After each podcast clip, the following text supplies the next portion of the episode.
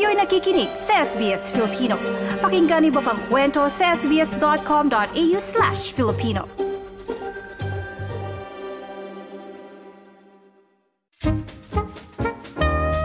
May Peraan. May Peraan.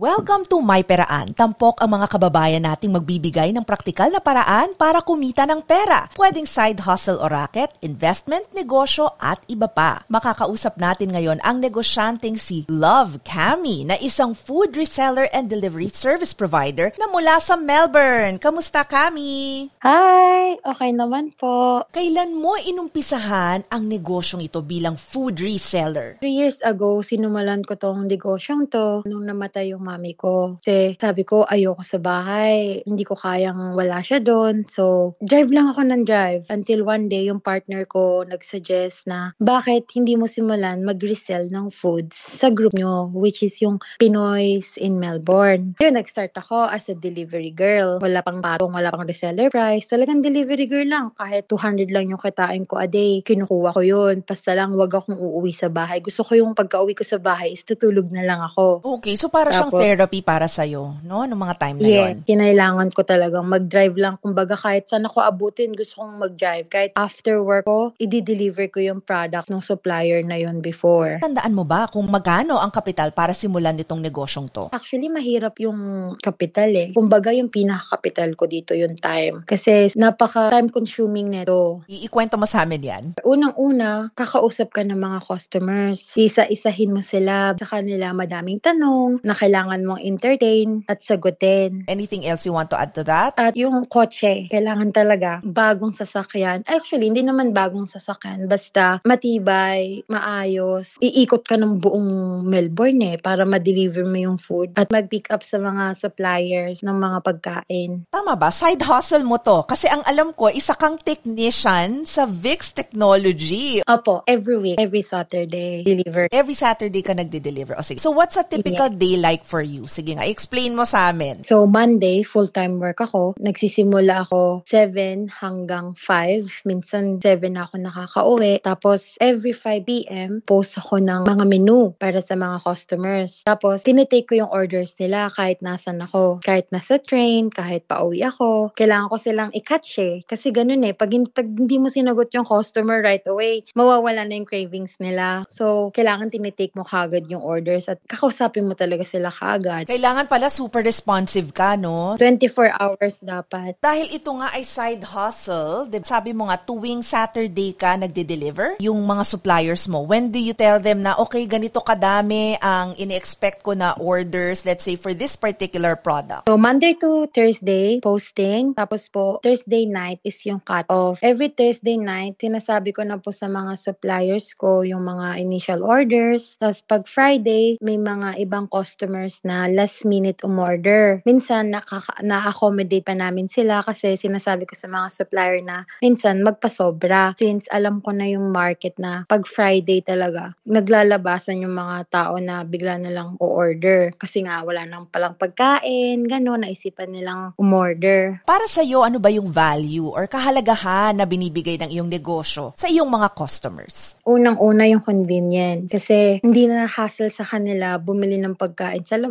mag-drive para ipipick up yung pagkain nila. Hintayin na lang nila yung delivery nila. Kasi hindi na rin sila yung order online or tatawag sa phone. I-chat na lang nila ako, magre-reply ako kaagad. Kahit papano, I think malaki din yung natutulong mo sa mga mga kababayan natin who are selling their food, 'di ba? You, you make their businesses grow kahit papano, hindi ba? Yes, napaka-malaki pong tulong din po yung service na nabibigay ko din po. Nung nagsimula ka, ilan yung suppliers mo nung time na yon versus ngayon? Three years ago, nagsimula lang ako sa isa. Pero yun po kasi, hindi siya reseller. Kumbaga, delivery girl na lang, lang nila ako. Hanggang sa nagkaroon ako ng isang mismong supplier na niresell ko. So, nag-start ako sa isa. Tapos ngayon, after three years, naging 20 na sila.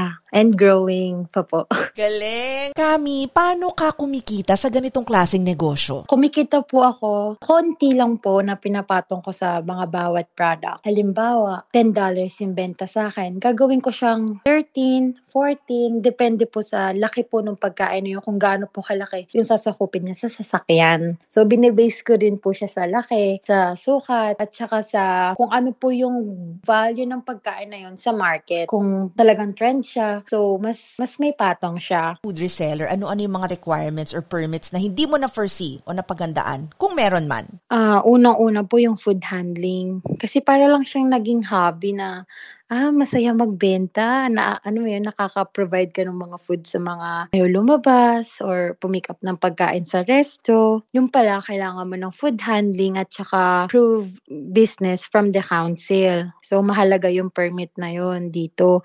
At saka sa amin, bilang delivery service, kailangan namin mag-register sa GST. Nagbabayad kami ng 10%. So, yung every week na kinikita namin, nagsisave kami ng partner ko ng 10% aside para sa pambayad namin sa tax. Para sa mga gustong pumasok sa ganitong negosyo, ano yung mga tips na pwede mong ibigay sa kanila? Kailangan mo lang talagang mahalin yung ginagawa mo at matuto kang makisama sa mga suppliers mo. Dahil kung hindi maganda yung relasyon mo sa suppliers, hindi rin maganda yung kalalabasan ng pagkain. Kailangan nagko-communicate kayo ng suppliers nyo kung ano ba yung gusto ng customers. Dapat i-provide nyo din yun sa mga customers. So, kailangan maganda talaga yung relationship mo sa suppliers mo at lalong-lalo na sa customers mo, yung pakikitungo mo sa kanila, kung paano ka sa kanila, paano mo sila alagaan. So, dapat inaalagaan mo yung suppliers mo and inaalagaan mo yung customers mo, pati na rin yung service mo. About the food quality or siguro yung packaging. Sige, anything else that you might wanna add? Packaging, kailangan talagang presentable, talagang wow, yung pagkatingin nila, yung pagkatingin nila sa pagkain, yung matatakaw tingin na sila kaagad.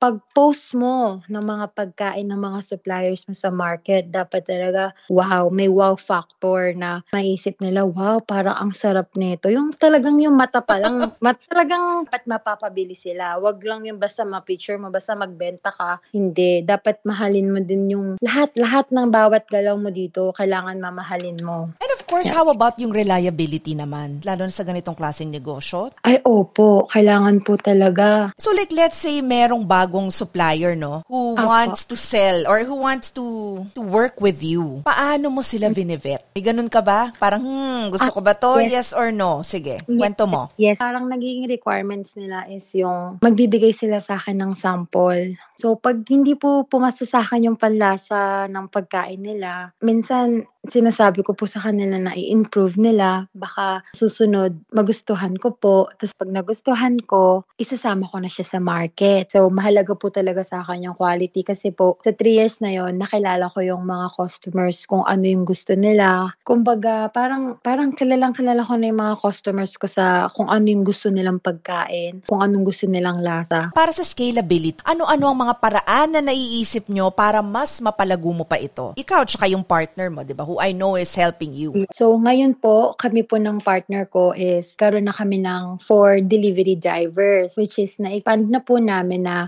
magkaroon ng delivery sa south, sa east, sa west, and sa north, and sa CBD. Tapos po, kaming dalawa, nagdi-deliver na po kami sa regional. So, kami naman po yung nagdi-deliver sa mga regional areas para po masakop po talaga namin yung buong Melbourne and Victoria. At mabigay po namin yung mga, para mapatikim po namin sa kanila yung mga pagkain po namin. Fi- Final message sa mga gustong kumita ng extra. Kausapin mo sila ngayon. Lahat tayo may kakayahang kumita ng pera kung gusto nyo. Kung gusto nyo, madaming paraan at kung ayaw, madaming dahilan na kesyo, ah, tinatamad ako, hindi ko kaya. Lagi nyo tatandaan na kaya nyong gawin kahit ano, kahit ano pa yan. So, lagi kayo mag-dream big. Maraming maraming salamat kay Love Cami sa uulitin. At uh, tandaan nyo po, mapapakinggan itong podcast sa www.sbs.com.au slash Filipino. Tandaan, huwag ma-stress sa pera. Matuto mula sa iba. Dito sa May Peraan. May peraan.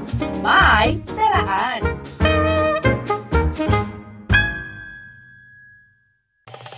Nice yung bang makinig na iba pang kwento na tulad ito? Makinig sa Apple Podcast, Google Podcast, Spotify o sa iba pang podcast apps.